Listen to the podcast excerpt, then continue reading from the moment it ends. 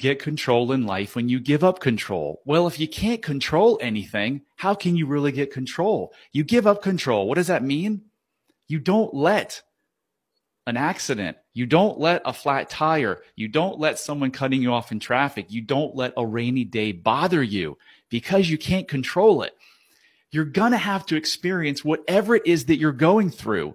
You get to choose to be happy or sad. So why choose to be sad?